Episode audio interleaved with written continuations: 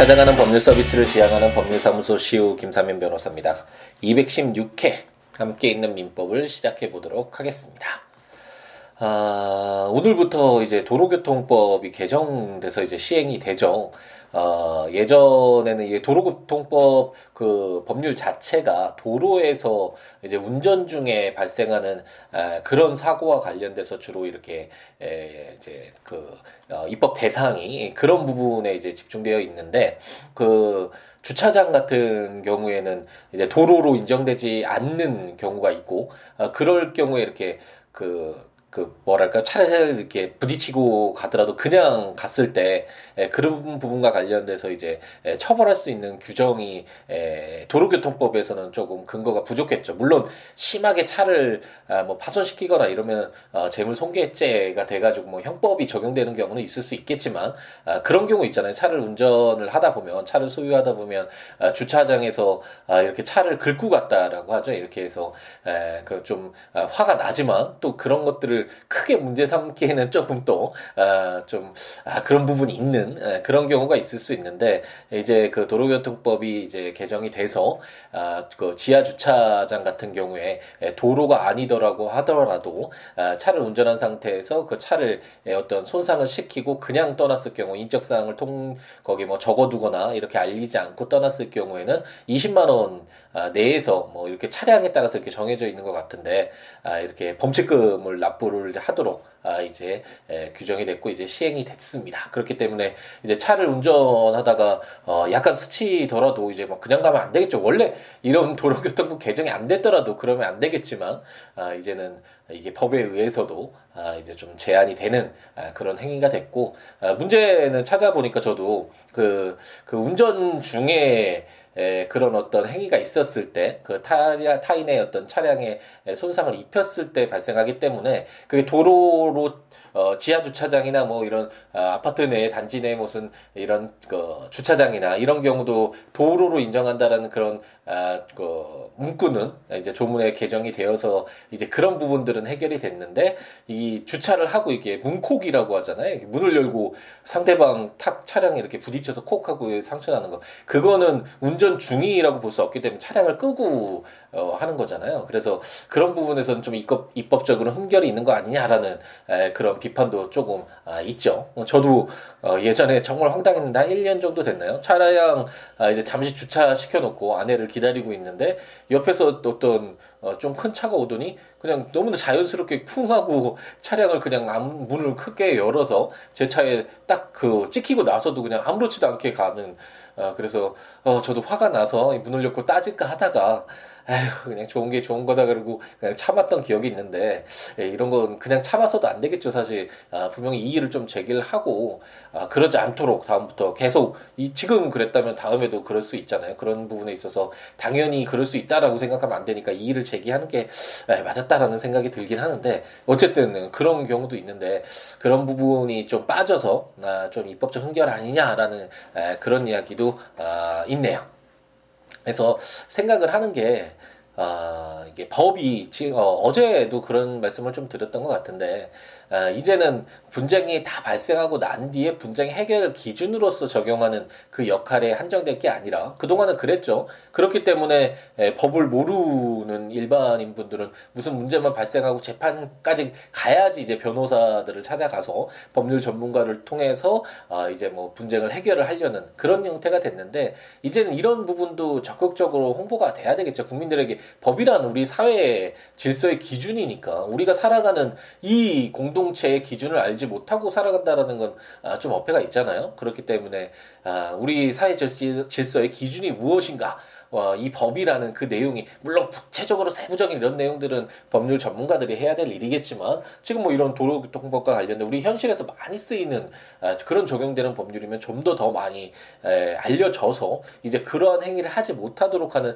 행위 규범으로서의 어떤 역할도 아, 법이 분명히 할 수 있어야 되겠죠. 아, 그래서 좀 더 적극적으로 아, 이 법이라는 것이 법률이라는 것이 에, 마냥 어려운 것이 아니라 우리 국민들과 같이 하는 우리 사회를 에, 이 사회 구성원으로서 어, 우리가 살아가는 이 사회 공동체의 구성원으로서 반드시 알아야 되는 친근하게 느끼고 항상 아, 활용하고 찾아보고 가까이 해야 하는 아, 그런 대상으로서 아, 이제 점차 많이 많은 분들에게 이렇게 다가가야 되지 않을까라는 그런 생각을 해보고 함께 있는 민법은 그런 취지의 방송이라고 할 수 있죠. 어떤 내용이 너무 심도해서 이 함께 있는 민법을 들으면 사법고시를 합격 할 수 있다. 아 이제 사법고시도 아, 이제 폐지가 돼서 음, 아, 좀 안타까운 뭐 아, 부분도 분명히 있지만 제가 블로그에서도 글을 썼던 기억이 나는데 에, 어쨌든 국가적인 약속이니까 아, 이제 로스쿨을 통해서 아, 법조인들을 다양하게 에, 뽑아서 아, 그 어떤 전문 지식들을 이법 어, 적 그런 어떤 문제와 관련돼서도 연계해서 어, 확대시켜 나간다는 그런 취지와 아, 사법고시가 정말 어렵기도 하고 아, 실력이 있다고 또 다 붙는 것도 아니고 그 아무래도 일곱 과목 중에 에, 과락이 나오면 평균점이 합격점을 훨씬 넘더라도 탈락을 하게 되니까 그러면 또 1년, 2년 이렇게 계속 흘러가게 되고 고시 낭인이라고 하잖아요.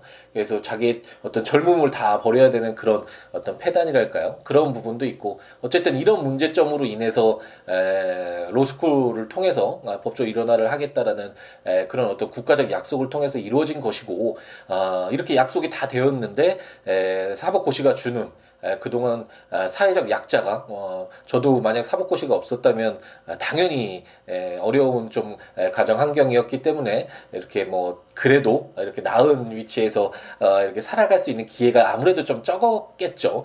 고시가 뭐 예전만큼은 아니더라도 그래도 합격을 하면 그래도 이 사회에서 어느 정도 역할을 하면서 아, 그래도 살아갈 수 있는 기회를 부여해 주는 측면이 있었잖아요. 뭐 개천에서 용난다 뭐 이런 얘기도 있었고 이렇게 잔치도 하고 저도 아, 시골에서 할아버지께서 이렇게 사법고시 합격했다고 잔치도 해주시고 이랬었는데 예전에 한 10년 벌써 10년이 지났네요. 어쨌든 이런 어떤 긍정적인 사회에서 아, 필요한 어느 정도 빈부의 격차나 이런 어떤 사회 불평등이나 고착화되는 아, 이런 어떤 사회 시스템 내에서 아, 뭔가 역동적으로 변할 수 있는 기회를 제공하는 어떤 이런 긍정적인 측면이 있음에도 불구하고 아, 그런 건 당연히 인정하고 저도 아, 사법고시를 공부하면서 정말 많은 것들을 배웠기 때문에 한 번 정도 아, 도전할 수 있는 젊은 날을 바쳐서 아, 도전할 수 있는 시험이다라는 생각은 들지만 아, 그래도 어떤 사회적인 약속을 통해서 로스쿨을 통해서 법조 일원화를 하기로 했다면 아, 당연히 사법고시 폐지 가 되는 것이 에, 맞지 않느냐. 다시 약간 문제가 있다라고 요즘에 뭐 로스쿨이 이게 뭐 음서제다. 뭐 이렇게 권력을 가진 가진 자들이 어떤 세속화시키기 위해서 그 자식들에게 물려주기 위한 수단이 되고 뭐 이런 어떤 문제가 발생한다고 해서 아, 또 다시 예전으로 돌아가고 그것보다는 이 문제를 해결해 나가면서 좀 더더 더 나은 방향으로 나아가도록 노력하는 것이 필요하지 않을까라는 그런 글을 쓰기도 했는데 어쨌든 아, 제가 무슨 말을 하다가 이렇게 얘기가 나왔죠. 어쨌든 뭐 사법고시 그 얘기를 에, 하다가 이렇게 나, 나온 것 같는데 어쨌든 뭐이 함께 있는 민법을 읽는다고 해서 아, 사법고시를 합격할 수 있거나 아니면 뭐 모든 시험에 합격해드리겠습니다. 뭐 이런 강의는 아니지만 에, 법을 에, 그리고 특히 민법은 우리 개인들 우리 법인을 포함해서 사, 사인들이 국가가 관여하는 것이 아니라 사인들 간의 이런 어떤 법률 관계를 규율하는 가장 기본적인 법이고 이런 민법에서 나오는 용어들이 이제 다른 법률들에도 다 아, 이렇게 준용돼서 사용되고 이 용어들을 갖다가 쓰게 되니까 기본을 기본이 튼튼하면 뭐든지 그 위에 덧붙이는 거는 수월하잖아요. 그렇기 때문에 법과 친해질 수 있는 기회를 제공하는 아, 함께 있는 민법이 그런 역할을 하는데 조금 조금이나마 아, 기여를 했으면 하는 희망을 한번 가져 봅니다. 오늘은 이제 새로운 계약을 공부를 하게 되겠네요. 종신정기금 계약을 보고 이제 다음 한 이게 종신정기금 계약을 이틀에 걸쳐서 세 개 조문씩 보고 아, 내일 모레 이제 화해 계약을 아, 세개 조문을 읽게 되면 아, 드디어 계약 아, 이제 마무리가 되고 아, 이제 정말 아, 민법의 거의 대부분 중요한 부분을 모두 잊게 되는 아, 그런 우리가 정말 멀리까지 왔네요. 아, 그런 아, 순간에 맞이하게 되겠습니다. 종신 정기금 계약은 아 이게 사실 현실적으로 이 계약을 제가 뭐 본 적은 없고 아, 수백 건의 법률 사무 뭐 재판까지 이렇게 담당을 해봤지만 종신 정기금 계약이 문제된 사건을 저는 담당한 적이 없고 아마도 아, 대부분 이제 보험적인 측면에서 아, 이런 역할을 하게 되겠죠. 종신 정기금이라는 게 말 그대로 그 죽는 날까지 에, 그 종신까지 죽는 날까지 정기적으로 뭐 금전이나 기타 물건을 아, 제 3자나 이렇게 지급할 것을 약정하는 에, 그런 계약을 말하거든요. 이게 에, 뭐 연금이라든지 보험이라든지 이런 것이 이렇게 정기적으로 언제까지 기한까지 뭐 종신까지도 그럴 수 있고 이렇게 지급하는 그런 형태가 되는데 아, 이런 아, 어떤 기본적인 형태 예, 그것이 바로 종신정기금 아, 계약이다 이런 유형이다라고 생각하시면 되겠고 민법에서 인정하고 있는 제가 거듭 말씀드리지만 이 채권 관계에서는 당사자 합의만 있으면 그 계약 내용 계약 내용이나 계약 유형들은 뭐 얼마든지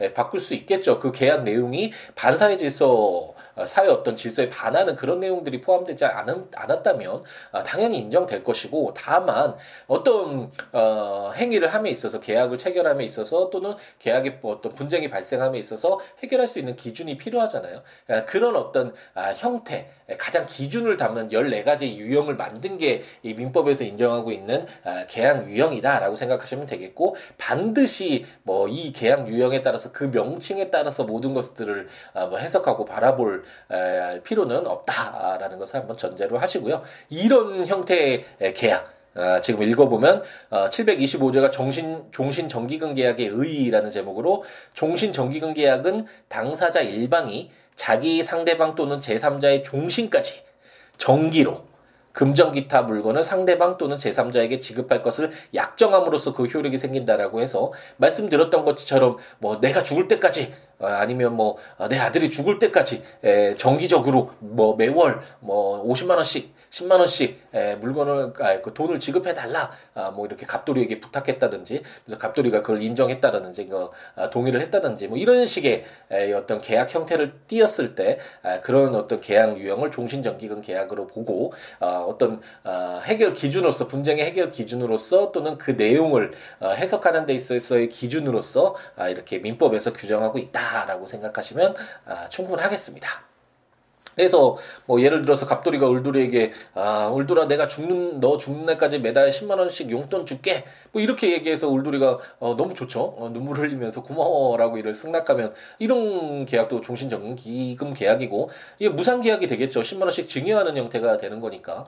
그래서 그 뭐 다른 그 내용은 10만 원씩 주는 거 이거 자체만 보면 당연히 뭐 증여 계약인데 증여라고 볼 수 있지만 종신까지 정기로 아, 이렇게 금전이나 뭐 다른 물건도 되겠지만 주로 아, 돈이 되겠죠. 아, 이런 금전을 지급할 것을 약정하는 그런 계약의 형태가 종신 정기금 계약이다라고 생각하시면 되겠습니다. 자, 제 726조는 종신정기금의 계산이라는 제목으로 종신정기금은 일수로 계산한다. 라고 규정하고 있습니다. 그래서 예를 또 다시 들어보면 갑돌이가 을돌이에게 매달 10만 원씩 에, 뭐 용돈으로 이제 주는 종신정기금 계약을 체결했다. 아 근데 을돌이가 아, 안타깝게도 뭐 8월 15일에 뭐 사망을 했다. 라고 가정을 해보죠. 이랬을 때 이제 사망을 하면 아, 종신정기금 계약이 이제 종료가 될 텐데 그럼 그 갑돌이가 을돌이가에게 지급해야 되는 그런 채무가 얼마이냐 뭐 이런 아, 문제가 발생할 수도 있잖아요. 그러니까 매달 10만 원씩이었는데 딱딱 그 달의 중간에 이제 죽었으니까 아, 사망을 했으니까 정말 어, 갑돌이가 을돌이에게 지급해야 되는 채무가 얼마냐 그런 어떤 문제가 발생할 수도 있겠죠. 그랬을 때 에, 종신 정기금은 일수로 계산한다라고 이렇게 명시를 해서 이게 기준을 둘 필요가 있으니까 어, 15일분에 해당하는 5만 원이 되겠죠. 그래서 이제 갑돌이가 이제 지급해야 된다. 아, 실질적으로는 에, 을돌이 상속인이 이 금액을 수령하게 되겠죠. 을돌이는 이제 사망을 했으니까 아, 더 이상 뭐 돈을 받는 어, 수도 없고 어, 그런 실익도 없고 이제 상속인가의 어떤 문제가 이제 남아 있게 되겠죠. 아, 실질적으로 현실적으로는 제 727조는 종시 종신 정기금 계약의 해제라는 제목으로 제1항 정기금 채무자가 정기금 채무의 원본을 받은 경우에 그 정기금 채무의 지급을 해태하거나 기타 의무를 이행하지 아니한 때에는 정기금 채권자는 원본의 반환을 청구할 수 있다.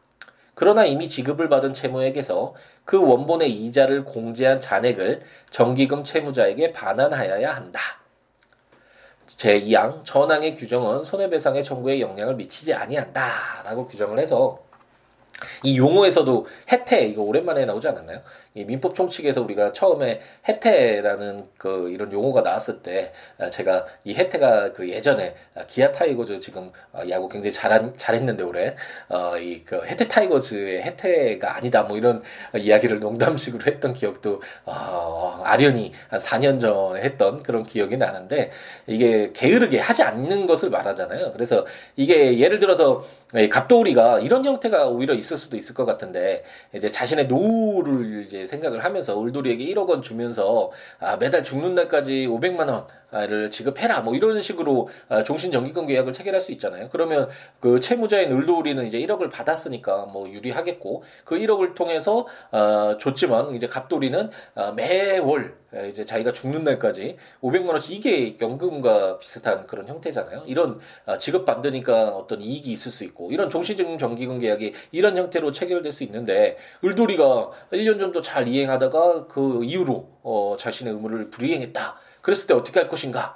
물론 우리가 계약 총칙에서 뭐 봤듯이 그 계약을 해제할 수 있는 어, 그런 요건들 뭐 이것은 어, 이행 지체도 될 수 있겠고 뭐 어, 불완전 이행 뭐 이런 내용들도 될 수 있으니까 채무 불이행을 원인으로 해서 뭐 해제 이런 것도 생각해 볼 수 있겠지만 종신 정기금 계약에서는 독특하게 이 종신 지금 정기금 계약의 해제 요건을 어, 또 다른 별도의 에, 어떤 이런 요건을 두고 있어서 어, 정기금 채무자인 을돌이가 정기금 채무인 원본 1억을 받았는데 그 정기금 채무 500만 뭐 원씩 지급하기로 했는 그 채무의 지급을 하지 않거나 의무를 이행하지 않았다. 아, 그랬을 때는 정기금 채권자인 갑돌이는 그 1억 원 달라. 라고 청구를 할 수 있다. 아, 이게 계약을 해제하는 거잖아요. 그러니까 또 다른 뭐 우리가 계약 총칙에서 모았던 이행불능이니 이행지체니 뭐 이런 어떤 어, 좀 엄격한 아, 요건을 따지지 않더라도 이렇게 의무를 이행하지 않으면 아, 바로 어, 원본의 반환을 청구할 수 있다라고 그래서 어떤 해제 요건 그리고 해제 효과를 좀 더 독특하게 이 종신 정기금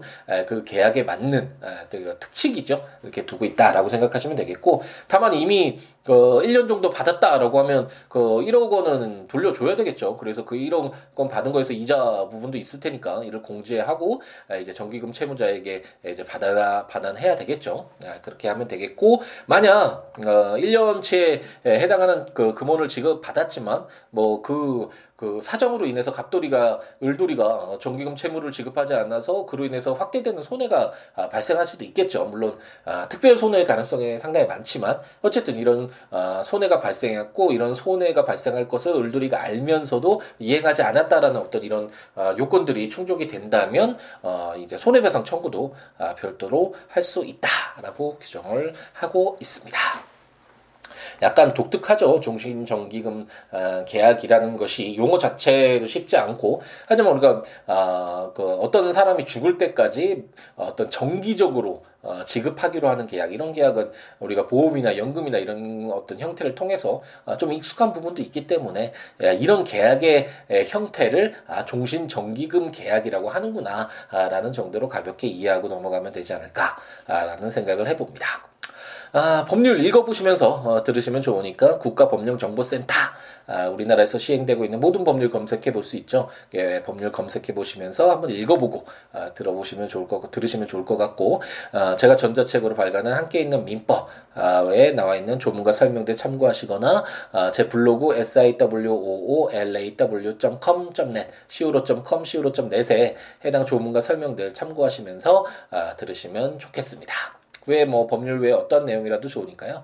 어, siwo.com, siwo.net 또는 siwobooks.com, siwoobooks.com 블로그나 026959-9970 전화나 어, siwo 골뱅이 지메일 컴 메일이나 아, 트위터나 페이스북에 예, 시우로에 오셔서 어떤 이야기라도 좋으니까 서로 이야기 주고 받으면서 함께 더불어 살아가고 있는 아, 즐거움이라고 할 수 있죠. 함께 했으면 하는 희망을 가져봅니다.